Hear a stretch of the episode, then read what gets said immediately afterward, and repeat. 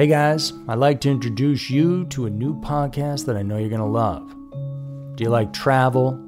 Do you like picturesque locations and getting away from it all? Well, this new podcast has all that and murder. It's called Slaycation, and it's a darkly humorous look at murders and mysterious deaths that took place on vacation.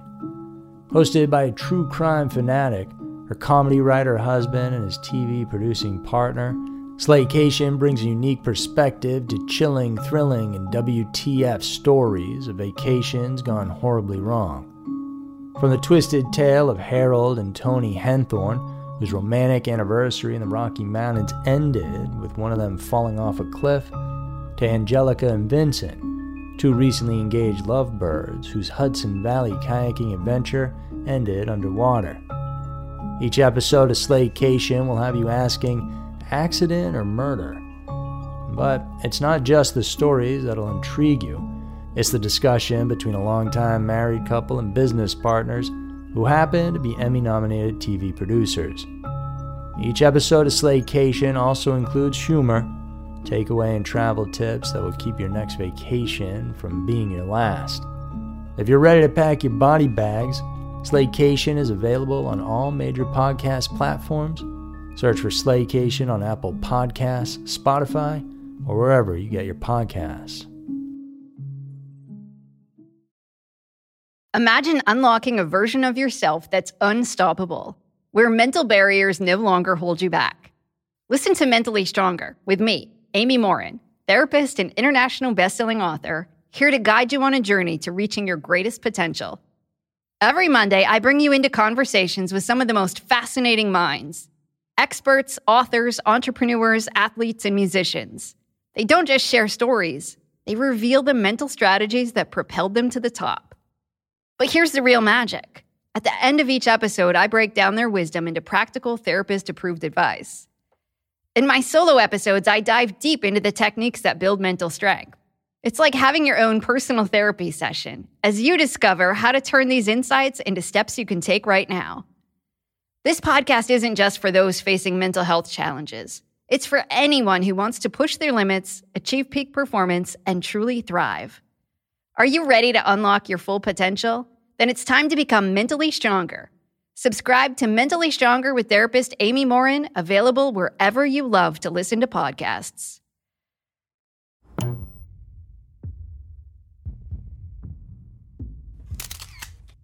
Were they kidnapped was there an accident or did they wander off? One minute things are good, life is moving forward, and the next, a family's world can be flipped upside down when a child is there one second and then gone the next. And these stories today vary in circumstances and outcome, but they are chilling, all in their own right. Welcome, guys, to our Patreon only patrons exclusive episode. Thank you so much for tuning in and the support. Here are five mysterious and terrifying stories of kids disappearing. Number five, Camille McKinney. In the heartland of Alabama, there unfolded a sinister tale that still resonates with those who live there. It's a sad story of Camille Cupcake McKinney, a radiant three year old girl whose life was brutally cut short in a horrific tale of child abduction and murder. Camille was attending a birthday party in Birmingham on October 12th of 2019 when she was lured away by 39-year-old Patrick Stallworth and his 29-year-old girlfriend, Derek Brown. The couple, armed with candy, enticed Camille to their SUV which was later reported to have been observed by a 10 year old witness. And this young witness reported seeing Camille crying in the vehicle. Their tactics were eerily familiar with a middle school age cheerleader recounting a similar experience with the duo earlier that day, only she didn't accept the sweets. An investigation into the kidnapping started, and fairly quickly, it unveiled a chilling narrative. Surveillance video from a local gas station showed Stallworth purchasing $18 worth of candy, allegedly used to attract unsuspecting children. Stallworth was reported to have later purchased an energy drink as well as some gas station Viagra pills at another Phillips station. Police then tracked him down for questioning, and while he admitted coming into contact with children and handing out candy, he said he did it to be kind and he avoided mentioning anything about Camille. And so now, with only a 10 year old's eyewitness account of the event, it just wasn't enough to arrest him. However, the walls were closing in on him. Investigators went on to find explicit child pornography on Stallworth's cell phone. After that, the final damning clue came with the revelation that the dumpster where Camille's lifeless body was eventually found was situated near Stallworth's apartment complex. She had been found a few weeks after her disappearance. An autopsy report revealed she had died of asphyxiation. The narrative was taking a horrifying turn now. After his arrest, Stallworth divulged a deeply disturbing account. He claimed he first saw the little girl with his girlfriend when he arrived home and that they were watching television together. Brown, he alleged, wanted to keep her and directed him to sexually assault the little girl. He then explained that Brown smothered Camille to death while he went outside and had a smoke. And a particularly haunting detail was suggested by the detective handling the case, Jonathan Ross, that Camille was sedated with methamphetamine and an antidepressant, trazodone, to make her drowsy. The levels of both drugs in her system indicated ingestion, not just exposure, further highlighting the extent of her suffering. Despite the macabre story spun by Stallworth, his defense attorneys contested the evidence. They claimed inconsistencies in the witness accounts and asserted that Stallworth was not even with Brown for part of the day during that party. They even suggested Brown might have had Stallworth's phone because hers was broken, which would explain why it pinged in that area. However, the presiding judge saw enough evidence to send Stallworth's case to a grand jury. The tale reached its grim conclusion when a federal jury convicted Patrick Stallworth of kidnapping and conspiracy to kidnap a minor, charges related to the tragic disappearance and death of Camille Cupcake McKinney. The court determined that not only had Stallworth planned the child's abduction, but that it had directly led to Camille's death. After days of hearing harrowing testimonies and viewing over 100 exhibits, Stallworth was sentenced to life in prison without parole, mandatory sentence for kidnapping that leads to a death.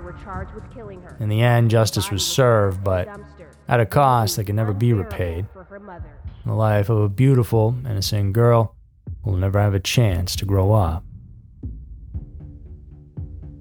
Number 4. Jesse Flores.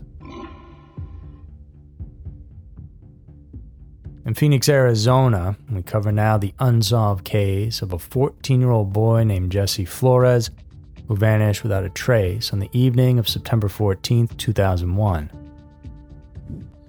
At 6 p.m. on the fateful day of Jesse's disappearance, he was at his family's home in Phoenix, excited to walk to a nearby party happening down the street. He promised his mother he would be home early as it was a school night, and with a heartfelt I love you and a wave, Jesse set off. That was the last time his mother Angie and sister Veronica saw the boy. It's been 22 agonizing years without knowing where he is or what happened to him. When he failed to return home and subsequently missed school the next morning, real panic set in. Angie reported him missing that morning, despite an extensive search effort by the Phoenix PD and a media blitz in both English and Spanish. No substantial leads surfaced. Jesse's classmates and friends were interviewed and the scary reality began to set in when they confirmed he never even made it to the party that night. They searched hard at first, but every day the case grew colder and colder. And while it has not been forgotten, the reality that Jesse is gone is real. Detective Stuart Summershoe with the Phoenix PD said, We are still actively working this case. We know someone has information, and they can remain anonymous through our silent witness program. He urges anyone with knowledge of Jesse's whereabouts to call 1 480 Witness. Today, if alive, Jesse would be 36 years old. While the search continues, Angie reminisces about her son, a quiet, reserved boy with a sociable nature and big dreams. Jesse yearned for success, envisioning himself as both a businessman and an architect. He aimed to provide for a family one day, yearning for a big house as a symbol of prosperity, a stark contrast to their modest living conditions at the time. Jesse's older sister by eight years recollects her final memory of him. They were on a drive from Phoenix to Tempe. And although the specifics of their conversation have faded over time, the image of Jesse, window down, music blaring, and relishing the company of his cool older sister remains vivid. Veronica adds, I pray for him, and I pray for this case. I pray that someone helps us fill the holes we're always hopeful that one day he'll come back, but if something happened, please let us know and give us some closure. For years following Jesse's disappearance, Angie bought a birthday cake every November 12th, making a wish for her lost son. The mystery of Jesse Flores' disappearance remains unsolved to this day. The family, law enforcement, and the community continue to seek answers this case stands as a solemn reminder of the thousands of missing persons cases yet to be solved. If you have any information, no matter how small or insignificant it may seem, please do step forward because someone out there definitely knows the truth. Number 3. Dulce Maria Alavez. In the heart of Bridgeton, New Jersey, a quaint Latino majority city embedded in one of the most rural regions of the state, a chilling mystery that still pains the residents today started on September 16th of 2019. On this seemingly ordinary afternoon, five-year-old Dulce vanished, evaporating like a ghost in broad daylight from the park where she had been playing just moments before. Her disappearance sparked massive manhunts that have yielded no concrete answers, but still, investigators insist that there's a possibility Dulce might still be alive. On that day, her mother, Noema, took her daughter and her younger brother to the park along with their eight year old niece. They grabbed some ice cream from the truck, and the two siblings took off towards the playground just yards away while mom and the niece hung back. It didn't take long, but within 10 minutes, this calm family outing turned into a parent's worst nightmare.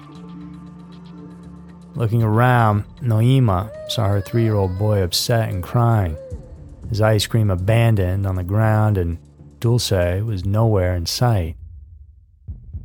The boy pointed behind some buildings, saying his sister had gone that way. Noema's initial thought was that her little girl was simply playing hide and seek. Went to look around the corner, but her daughter wasn't anywhere, and that's when her heart started to pound. After searching frantically, police were called in. They interviewed everybody in the park they could, while locals and police continued to look. But as nighttime set in, it became apparent that something bad must have happened. Based on the eyewitness accounts, investigators suspect a man who had been lingering near the park that day, perhaps driving a red van, was the one who took Dulce. They described him as light skinned, possibly Hispanic, standing between 5 foot 6 and 5 foot 8, thin and with acne on his face. The tireless search for the girl went on to span across several states, even reaching as far as Mexico where her father lived. But he was always cooperative with authorities and appears to have nothing to do with the abduction. Police released age progressed images.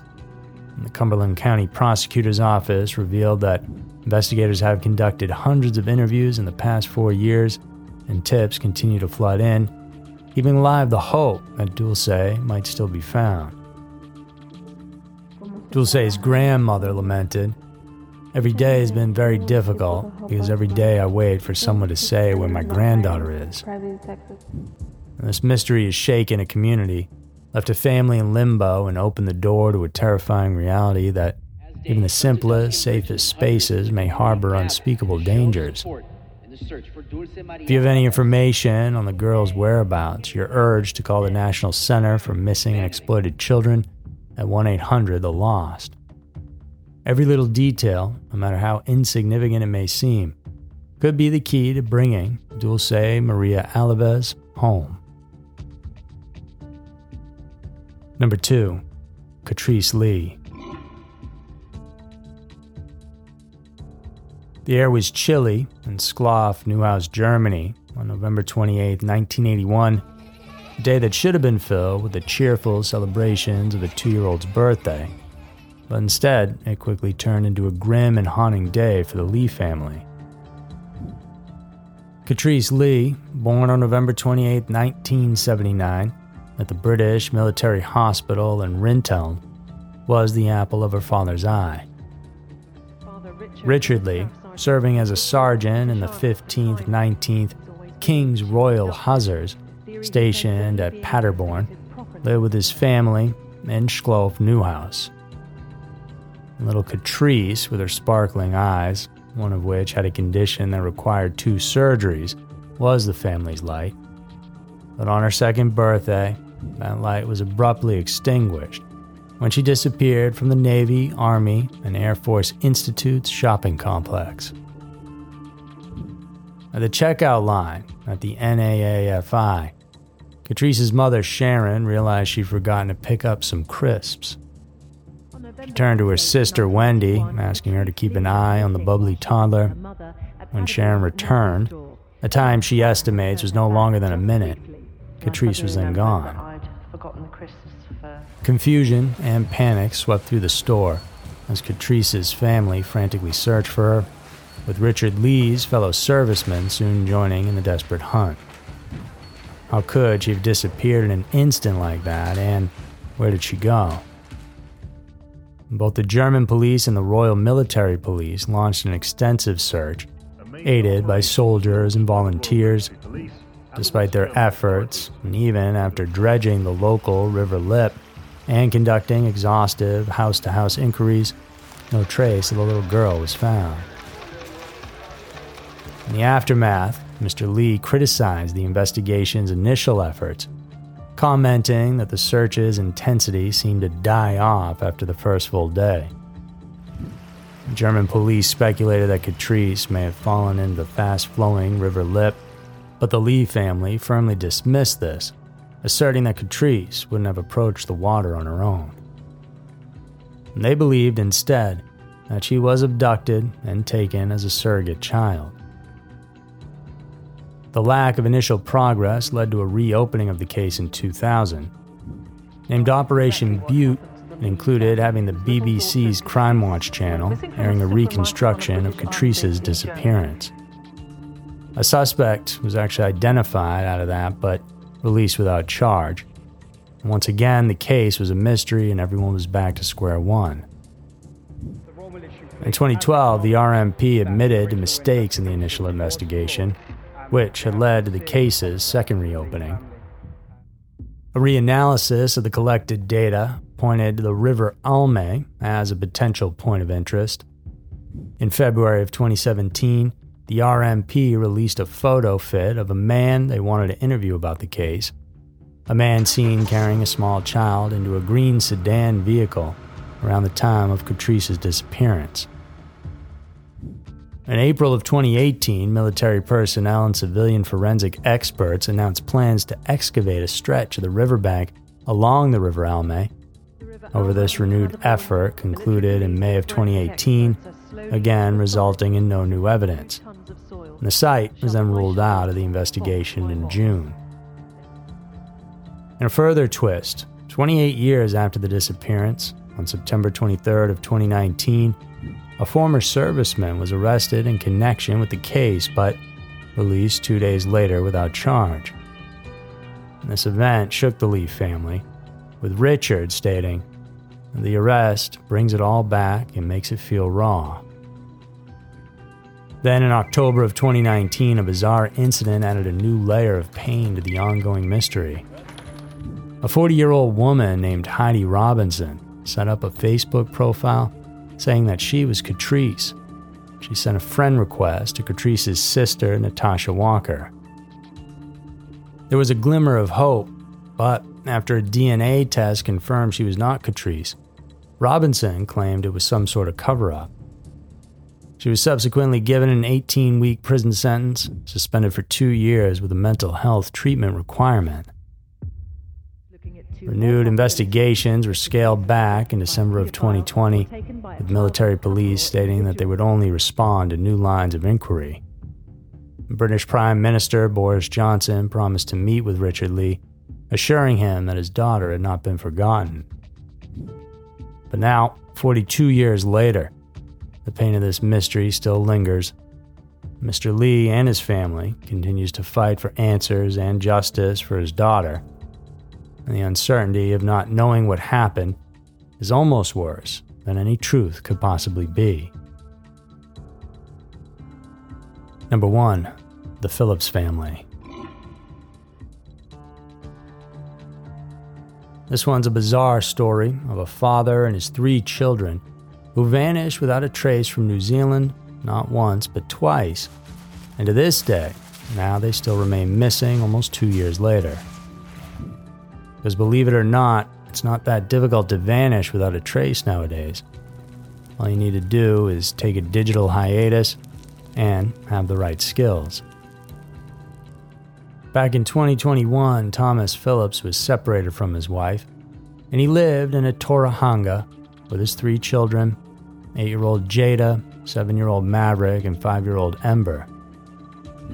Dad was an outdoorsy and off the grid type of guy who had hunting and survival skills. He homeschooled his children, as he had been growing up on the family farm that they had used for a few generations. September 11th of 2021 is when the four of them first disappeared. Their Toyota Hilux was discovered two days after they were last seen, abandoned on Kiritehere Beach, the sea battering against it. The keys were under the driver's mat, leaving investigators to wonder if this was an accident or something more sinister. The family feared they had gone to the beach for the day and that perhaps a rogue wave had swept them all out to sea. Because of that, a rigorous search effort involving planes, helicopters, jet skis, rescue boats, and heat detecting drones were deployed, but there was no trace of the family anywhere. And then, 19 days later, on the 30th of September, like apparitions, the four magically reappeared. Phillips and his children were spotted riding a bike on Manigato Road. And later that day, they showed up at their family farm. And Phillips' explanation? That he needed space to clear his head, camping out in a tent 15 kilometers inland from the beach where his car was found. The children were perfectly healthy and lively. Following this disappearance, Phillips was now charged with wasting police resources. His court date was set for the 5th of November, but was later delayed to January 12, 2022, due to COVID 19 restrictions. But he would never make that court date. It seems as though he'd had enough of the modern world and he was getting out of it and taking his kids with him. Because in December, Phillips and his children were seen for the last time again. On December 9th, they once again disappeared, and while there have been potential sightings, no one knows for sure where they are. This time, no search was initiated by the police, as Phillips had reportedly informed his family of his plans. When he failed to show up for his court date in January, an arrest warrant was issued, adding a criminal layer to this story. His car would go on to be found abandoned once more on Managato Road later in January. In an eerie encounter, Phillips ended up returning to the family's farm home alone for about an hour on the night of February 9th to get supplies assuring his parents that the children were okay. His appearance had changed at this point. He had grown a beard. The police, the children's mother, and Otorohanga Mayor Max Baxter believes Phillips is receiving help to survive wherever he is.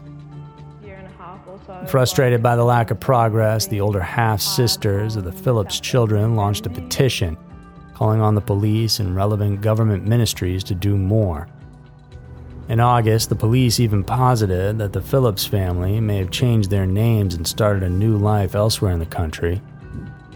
Despite the police's refusal to offer a reward for the children's return, their maternal family managed to raise funds to offer a 10,000 reward themselves. But as of now, the whereabouts of the Phillips family remain a mystery. As mentioned, there have been calls about potential sightings coming from all over, but as soon as they're looked into, the people in question are gone once again. At this point, they could be out of the country or perhaps are hiding in plain sight, starting life anew, living off the land now under different names. As time passes and the kids grow older and their appearances change, it will be harder and harder to find them, which is apparently exactly what Thomas has wanted all along. So there were five mysterious and terrifying stories of kids disappearing. In the blink of an eye, it seems, scary things can happen if you're not always watching a child's every move. Thank you guys so much for tuning in today. Hope you enjoyed this episode. As always, thank you for your continued support. Stay safe out there. I'll see you guys soon.